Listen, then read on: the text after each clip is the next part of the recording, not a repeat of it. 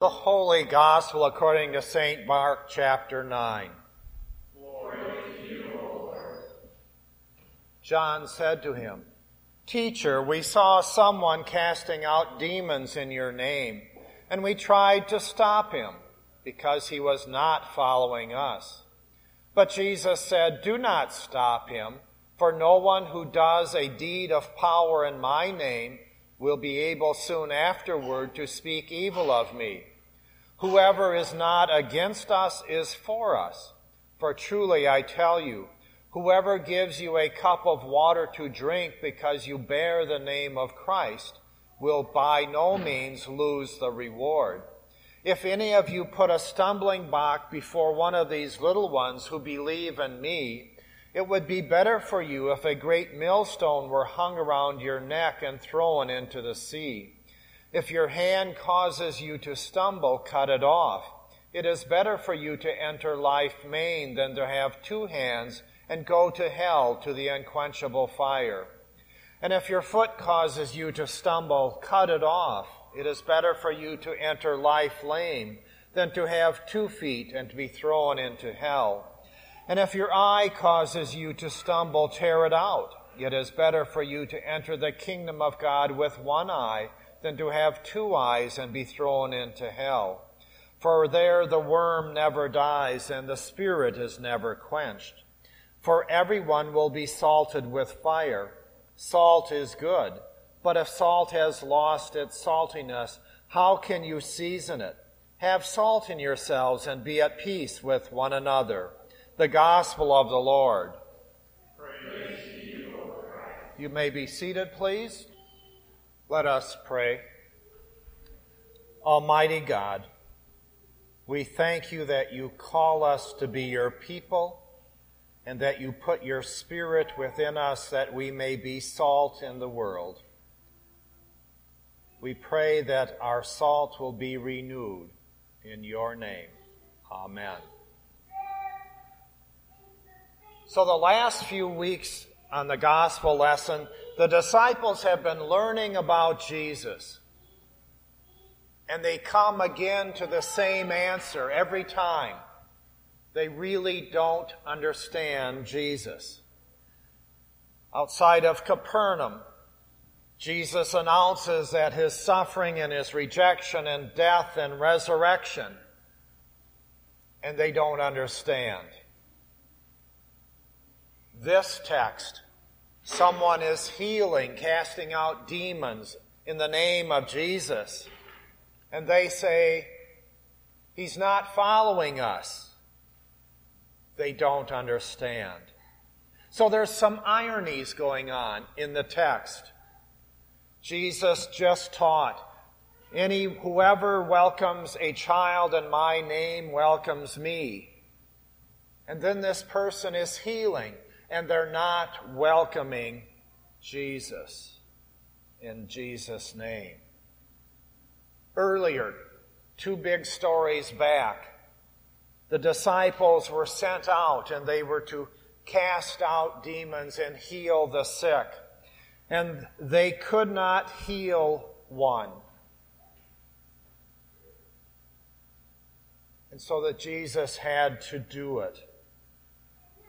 And now they hear that someone is casting out demons and they remember that they couldn't do it and they tell them, you shouldn't be doing that because you're not one of us. And Jesus tells them, who's ever not against us is for us. They want to keep that faith for themselves rather than saying God is working in the world. Someone once said, you can divide the world into two groups of people. Those who believe you can divide the world into two groups of people and those who don't. The disciples were believing they could divide the world into two groups. And Jesus was saying, no, there is only one group. When I was at seminary, Professor Jensen said, whenever you want to draw lines in order to mark who is outside the kingdom and who is inside the kingdom, just remember, Jesus is on the outside of the line that you draw. Jesus is always for those who are on the outside. I'm going to jump to the end of the text for a second and talk about salt. Salt is that preservative of food and life before refrigeration. Salt keeps meat fresh. Uh, the only ex- exception to that would be lutefisk. It seems to stay fresh no matter what you do to it. And so Jesus says, You are the salt of the earth, and we are to preserve the world. Can salt lose its saltiness? Pure salt that we get cannot lose its saltiness. But impure salt salt with imperfections can pull away the saltiness, especially in humid weather. What happens to your sidewalk salt when you leave it outside all summer? Kind of wet, kind of rusting through the can, right? So, when salt is no longer tasting like salt, it's no longer any good. The purity is gone. It's watered down. It becomes useless. And maybe almost impossible to restore. And so Mark has Jesus say, Be the salt of the world. If you're going to follow Jesus, make a difference. Don't lose your purpose. Honor and worship the Lord and serve one another. If we lose our purpose, if we lose the center part of Christ, we are no good. Salt is good, but if salt has lost its saltiness, how can you season it? So, what does salt look like in our world today? What do we need? I think the salt that we need today is peace. The peace that we can live together keeping Christ centered in our life. So if we're salt and we go back to the story, how do we say, we saw someone? That ends up being a divisive statement. If we saw someone, have we lost sight of Christ? Do we see God in the acts that we look at? We saw someone. Do you see God in the persons who need to learn of God's name? Sometimes we don't. And why? Because we make a judgment. Why do we reject or accept God's work in some people, but not other people? Why do we say yes to one job that might be Christian in, in purpose and say no to another job? When we say we saw someone, we're making a judgment on that person and also on ourselves. We talk about grace from our Lutheran tradition, grace that comes through God's commitment to Jesus on the cross. So we have to be aware.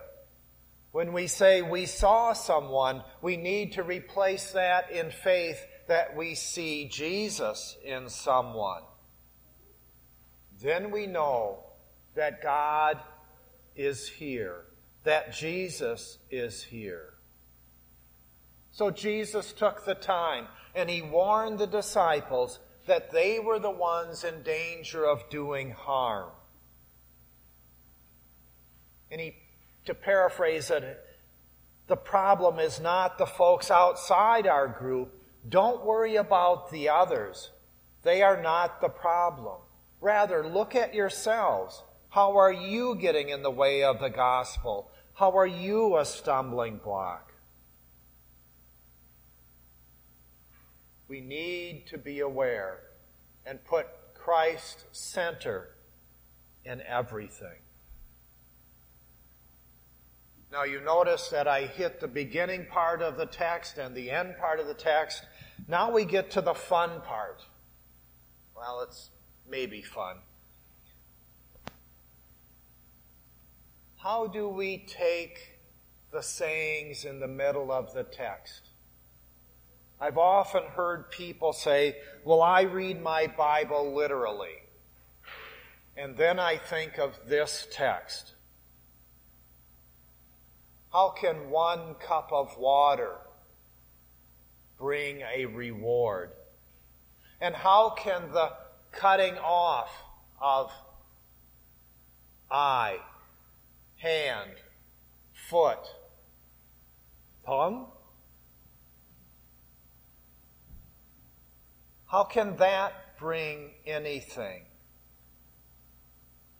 If we read that text literally, none of us sitting here in church today would be complete. Something would be missing. And I know what you're thinking. You're thinking, yeah, Pastor, if you didn't have a tongue, we would have shorter sermons. So we have to notice that that's not literal. But what's the purpose of it being so stark? When we raise that bar of righteousness, when we raise that bar of faith, and we only see the avoidance of punishment and sin and the perfection of life so that we will be right before God Then we start cutting off parts of our body, plucking out eyes, disfiguring ourselves. Jesus then is saying, if you want a perfect life, you will have to be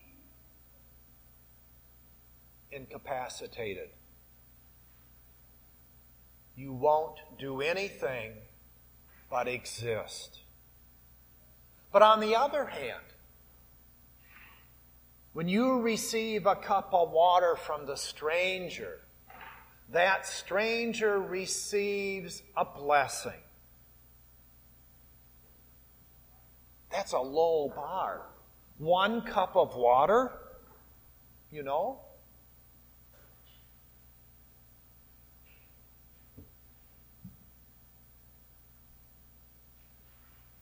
An eternal reward. So, this literally confusing part of the text makes the point. There's two ways of dealing with faith. One is to search and seek out perfection and the punishments for not being perfect. And the other is to receive the grace of a cup of water given to you.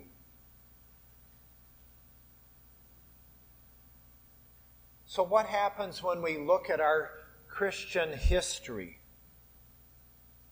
Jesus is teaching us to be tolerant of others, those who are called by his name. And the disciples are saying, let's protect who we are, being part of the in group. And we've learned that lesson from the disciples very well. We are splintered into thousands of groups. And Lutherans are one of those groups. So, what's going on in our faith life? How do we understand this grace? How do we understand this love? By keeping Christ centered and knowing that He is Lord of the world.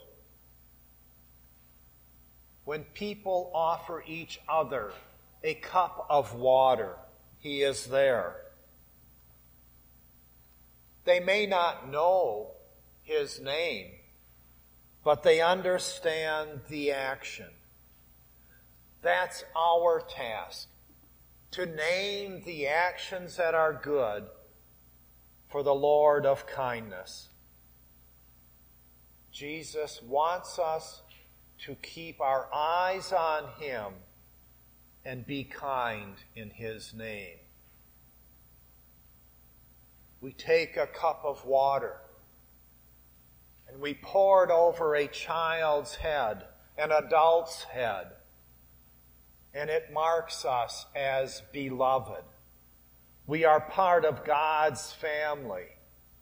When Jesus offers the woman at the well a cup of water that she will never thirst again, she understands his kindness. Maybe offering a cup of water is all we're called to do to keep Christ centered.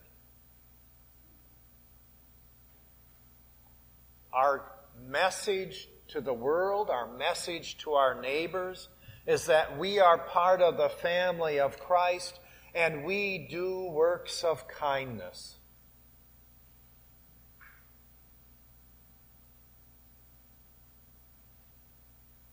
Sometimes